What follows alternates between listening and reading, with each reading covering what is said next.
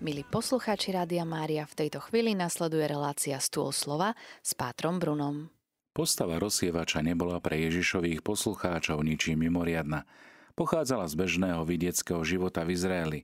Pripomínala život a prácu na poliach, tiež očakávanie priaznivého počasia v podobe dažďov v nádeji na dobrú úrodu.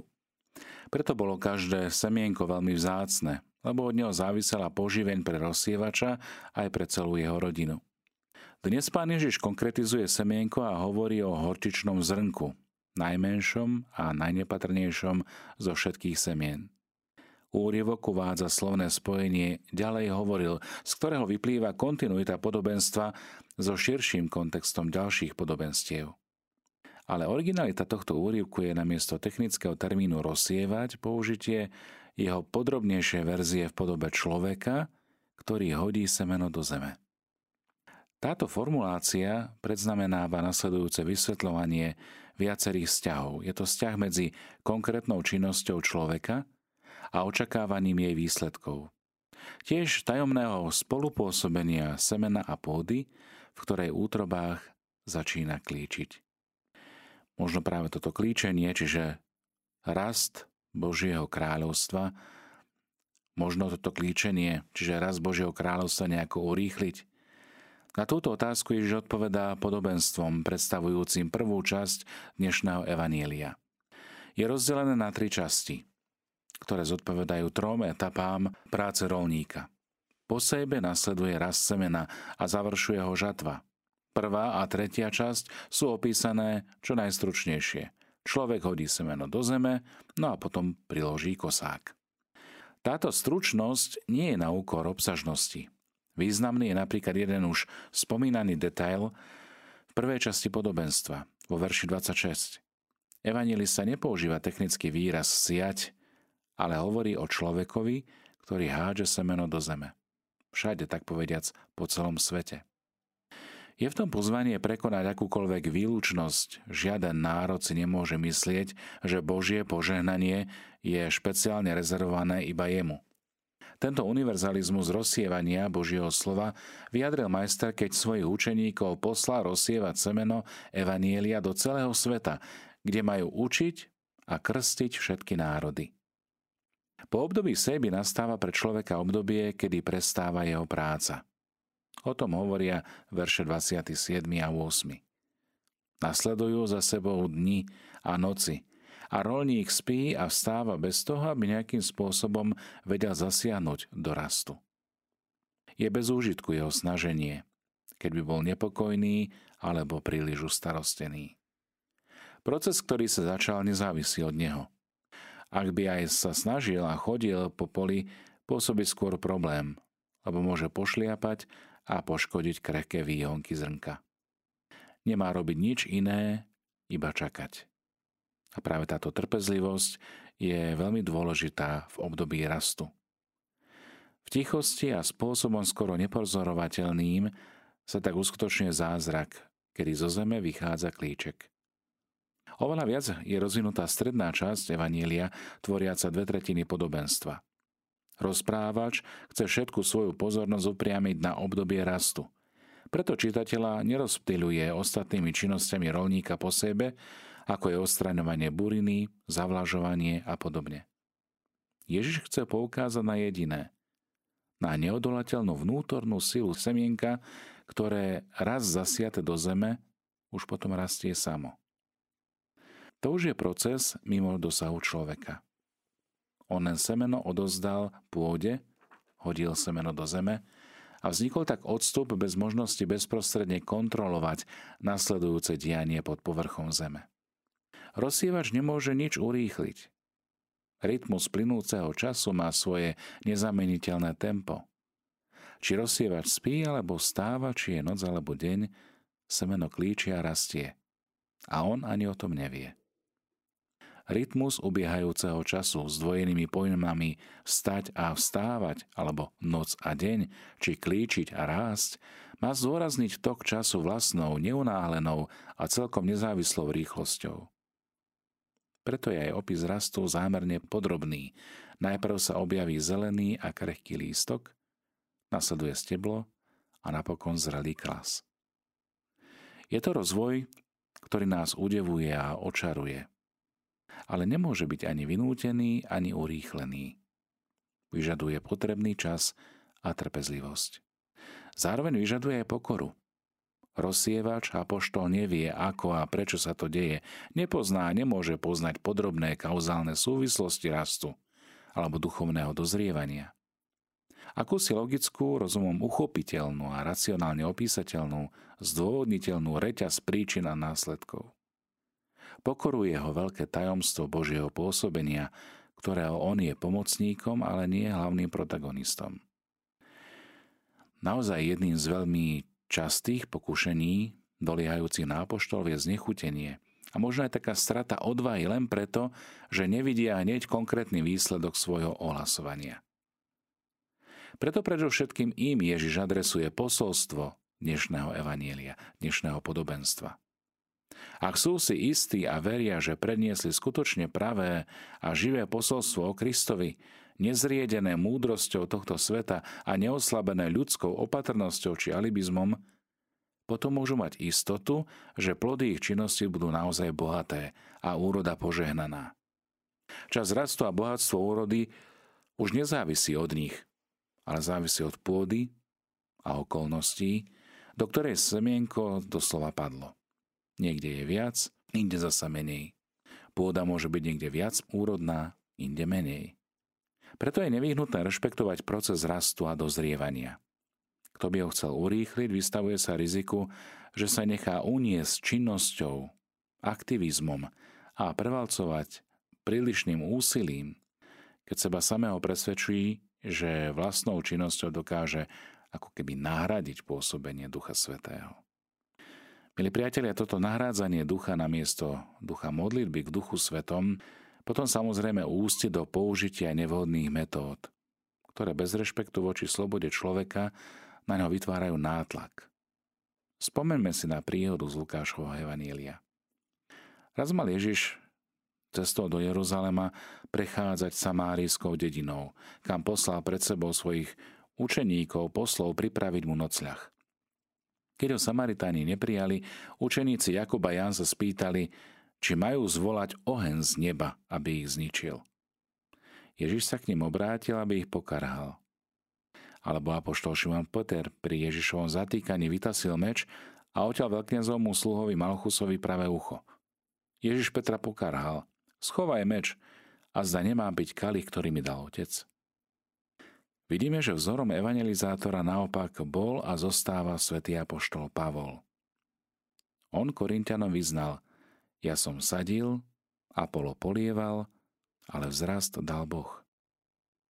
Preto hoci mnohí majstri duchovného života naliehajú na snaženie, na neúnavnú horúčkovitú činnosť, náš dnešný úryvok zdôrazňuje úplne iný, ale veľmi dôležitý rozmer. Sú obdobia, v ktorých je potrebné čakať, trpezlivo ako keby vyčkávať, v údzokách spať, zachovať si vnútorný pokoj, sadnúť si a pozorovať s údivom zázrak, ktorý sa deje pred našimi očami.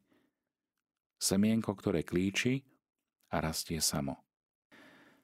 Plody prekonajú naisto každý predpoklad. Kto v tomto nie je presvedčený, pochybuje o zázračnej sile Kristovho slova, ktoré chce komunikovať dnešnom evaníliu. Osvojovanie si evaneliového posolstva nie je vždy bezprostredné. Dielo vnútornej premeny človeka vyžaduje svoj čas. Niekedy sú to dni, týždne, mesiace, a dokonca aj roky. Predsa však, keď už raz Ježišovo slovo prenikne do srdca človeka, prinesie so sebou neodolateľné pôsobenie, aj keby bolo pomalé. Nesnažme sa urýchliť tento čas. Boh má s každým z nás trpezlivosť a ako dobrý hospodár vie čakať. Preto všetci tí, čo v dejinách ospravedlňovali použitie meča núteným iných k obráteniu, vlastne len potvrdzujú, k akým zblúdenia môže viesť strata rešpektu voči nevyhnutnému času pre rast semena. Na toto podobenstvo je veľmi krásna aplikácia alebo víza pre rodičov, vychovávateľov, osoby, ktoré sú zodpovedné v kresťanských spoločenstvách, komunitách, ktoré vedené tými najlepšími úmyslami, predsa niekedy podliehajú určitej netrpezlivosti alebo rýchlemu hľadaniu výsledkov. Niekedy však dosiahnu jediný výsledok, že sa javia ako netolerantní, ako netrpezliví, ba dokonca arogantní a agresívni. Skúška ich trpezlivosti je však neraz naozaj tvrdá. Keď napríklad stoja pred mládežou, ktoré uši často zapchávajú smartfónové slúchadlá, ktoré oči zahlcuje internet, ktoré vedomie i podvedomie okupuje príval všelijakých protichodných dojmov a emócií, ktoré vôľu oslavuje bezbariérové odklikávanie príkazov a lajkovanie. Pre takouto mládežou sa katechéta, kňaz, vychovávateľ, učiteľ, aj rodič sám môže oprávnene cítiť bezradný, zbytočný, ignorovaný. Ako by sa ním zasievané slovo o zmysle života, o tajomstvách, ktoré nachádzame vo Svetom písme, o Bohu a o Ježišovi Kristovi strácalo. Ako keby sa stalo neviditeľným, malým a beznádejným, ako to nepatrné horčičné zrnko. Len s vierou možno prijať, že na oko beznádejná sejba môže priniesť ovocie – ale nie hneď, nie teraz a nie podľa našich predstav, logiky a očakávaní. Horčičné zrnko. O ňom je druhé podobenstvo. Ježiš predostiera skúsenosť prírody, skúsenosť rolníka, ako sa mu každý deň pred očami malé semienka strácajú v pôde a ako z nich predsa napokon vyrastú steblá, z nich kríky, ba veľké stromy. Vnútorné napätie podobenstva o horčičnom zrnku spočíva na kontraste medzi malým začiatkom a veľkým výsledkom.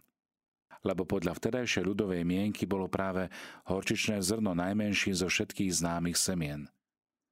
Podivuhodný výsledok spočíva v tom, že skoro neviditeľného semienka vyklíčil a vyrástol za jedno vegetačné obdobie obrovský krík, ktorý aj dnes na brehu Genzareckého jazera dosahuje niekedy výšku aj 4 metrov. Na prvý pohľad by sa mohlo teda zdať, že pán Ježiš chcel predpovedať budúce úspechy cirkvy, ktorá začala činnosťou niekoľkých chudobných rybárov a rozvinula sa do pevnej a vplyvnej inštitúcie, schopnej nahnať strach, možno rešpekt ešte aj nositeľom politickej moci. Lenže rozvoj Božieho kráľovstva sa nehodnotí podľa štatistík či iných parametrov. Nie je možné vidieť a zmerať, čo sa nachádza vo vnútri každého človeka, ako to reflektuje aj evangelista Lukáš, keď sa totiž farizei Ježiša pýtali, kedy príde Božie kráľovstvo. Ježiš im povedal, že Božie kráľovstvo neprichádza tak, že by sa dalo spozorovať. Nepovedia, aha, tu je, alebo aha, tamto je, lebo Božie kráľovstvo je medzi vami. Semeno Božieho kráľovstva totiž vždy zostáva malé, častokrát skryté a v očiach tohto sveta bezvýznamné. Plody, ktoré prináša, potom prekonávajú každé očakávanie a v našom dnešnom evaneliovom podobenstve sú charakterizované obrazmi zo starého zákona. U proroka Ezechiela predstavuje košatý strom životnú energiu a plnosť úspechu. Ezechiel prirovnal Asýriu na vrchole svojej moci k vysokému a hojne zavlaženému cédru so širokou korunou a nádhernými kvetmi. Motív ochranej funkcie stromu pred pálivým slnkom zasa rozvíja žalmista. Je to obraz ochrany, ktorú Božie kráľovstvo poskytuje všetkým, čo ho príjmu. Kto pod ochranou Najvyššieho prebýva, a v tôni všemohúceho sa zdržiava, povie pánovi, ty si moje útočište a pevnosť moja, v tebe mám dôveru, Bože môj. Čítame v 91. žalme. Okrem ochrany pod stromom je ďalším motivom útočisko nájdené na strome. Obrazy vtákov hniezdiacich na strome sú v starom zákone pomerne časté. Na konároch, keď ich rozhliadol, hniezdili všetky vtáky neba, pod jeho vetvami rodili všetky polné zvieratá a v jeho tvoni bývali rôzne početné kmene. Napísal prorok Ezechiel. Tým sa poukázať na tých, ktorí sa s plnou dôverou odozdali Božím slovám a tak si akoby stavajú svoj príbytok v Božom dome. Napokon Poznáme aj výrok, varabec si nájde príbytok a lastovička hniezdo, kde vkladá svoje mláďatá. Pokračuje žalmista o tých, ktorí svoj život postavili na evanieliových hodnotách. Tvoje oltáre, pane zástupov, môj kráľ a môj Boh. Títo potom zažívajú vnútornú radosť, pokoj a plnosť lásky pod ochranou, ktorú poskytuje Najvyšší. Takto nás Ježiš cez toto podobenstvo pozýva, aby sme hľadeli na náš život Božími očami. Ľudia, ak sa celkom vystavia mentalite médií a čisto konzumného pohľadu na svet, môžu nadobudnúť sklon hodnotiť vysoko iba to, čo je veľké a bombastické. Úspechy a neúspechy osôb hodnotia podľa získaného majetku či spoločenského postavenia, popularity alebo titulov. Ježiš radikálne prevrátil túto stupnicu hodnot slovami o poníženosti. Kto sa teda poníži ako dieťa, ten je najväčší v nebeskom kráľovstve. Čiže iba kto sa dobrovoľne stal maličkým, ako zrnko horčice, iba ten sa stane veľkým v duchu, Podobne ako strom zasadený pri vode, čo prináša ovocie v pravý čas a jeho lístie nikdy nevedne a darí sa mu všetko, čo podniká. Téma pokornej a neviditeľnej služby je tá najťažšie priateľná časť kresťanského posolstva. Preto neprekvapuje, že nie všetci ju vládzu hneď prijať. Pre mnohých zostáva neprekonateľným tajomstvom, nie že by nerozumeli významu slov, ale ich obsah sa im vidí ľudsky nezmyselný a ťažko priateľný. Naopak niekto, kto sa stane malým, môže byť veľkým pred Bohom. A predsa práve toto podobenstvo o horčičnom zrnku nám chce vliať radosť, nádej a optimizmus. Nádej, že jedného dňa sa ukážu všetky tie podivuhodné diela, ktoré Boh uskutočnil prostredníctvom tých, ktorí sa ako tichí a pokorní služobníci pripodobnili svoju majstrovi Ježišovi. Dnešný úryvok Evanielia končí poznámkou bez podobenstva im ani nehovoril, ale svojim učeníkom súkromí všetko vysvetlil. Milí priatelia, chceme byť učeníkmi Ježiša Krista, preto je dôležité vyhľadať toto súkromie s Ježišom, rozmer intimity, kde je potrebné rozmýšľať v tichej modlitbe, potrebne sa vymedziť čas a dialog s Ježišom. Je potrebné vytvoriť priestor a vhodné podmienky na to, aby sme dokázali prijať toto posolstvo Evanielia. Vystaviť sa tak pôsobeniu Božieho Ducha Svetého, otvoriť sa na jeho svetlo. Aby sme mohli toto posolstvo nielen prijať, ale ho aj praktizovať a premeniť na životné rozhodnutie. Preto ľudská duša je pôda schopná nielen prijať, ale aj dať rozkvitnúť zasiatému semenu Božieho slova. Toto slovo je vlastne v ľudskej duši doma. Veď na počiatku bolo slovo a cez toto slovo bolo a je všetko, aj nesmrteľná duša každého jedného človeka. Kristovo slovo zasiate do duše človeka nie sú dve odlišné kvality vedľa seba. Lebo každý človek je sám sebe originálny, neopakovateľný. V každom človeku rezonuje zasiaté slovo originálnym spôsobom, no vždy má spoločného menovateľa, ktorým je láska. Je to láska, ktorá je inšpirovaná vliata Ježišom. Zasiaté semeno v dotyku s ľudskou dušou začne klíčiť v podobe konkrétneho života každého jednotlivca. Cieľom tejto seby je prinášať ovocie a konkrétne plody. V pravý čas.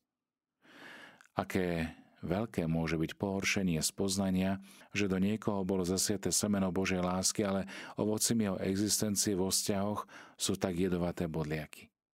A akým veľkým posvetením je vedomie, že do duše iného človeka bolo tiež zasiate semeno Božej lásky, ktoré vyklíčilo, prinášalo ovocie v podobe pokoja, empatie, lásky, radosti a zmierenia. Milí priatelia, Kristovým slovom prežiarený človek je ako košatý strom, pri ktorom mnohí radi hľadajú útočište, prijatie a duchovné hniezdo pre svoju ubolenú dušu. Pre trónom Božieho majestátu budeme vydávať počet práve z toho, ako sme naložili so štedrou Božou sejbou v nás a aké bolo jej ovocie. Ako sme si vážili aj to najnepatrnejšie horčičné zrnko a či sme naozaj uverili, že v nás môže rozkvitnúť do plodov Bohu milého života. Modlíme sa. Pane Ježišu, veríme a vyznávame Tvoju živú a účinnú prítomnosť. Prítomnosť Teba ako rozsievača, ktorý túži zúrodniť naše srdce. Daj nám milosť nepochybovať o vnútornej sile ani tých drobných semienok každodenných všedných situácií, ktoré sú pozvaním nechať z nich vyklíčiť ovocie každodenného nasadenia pre tiché budovanie Božieho kráľovstva.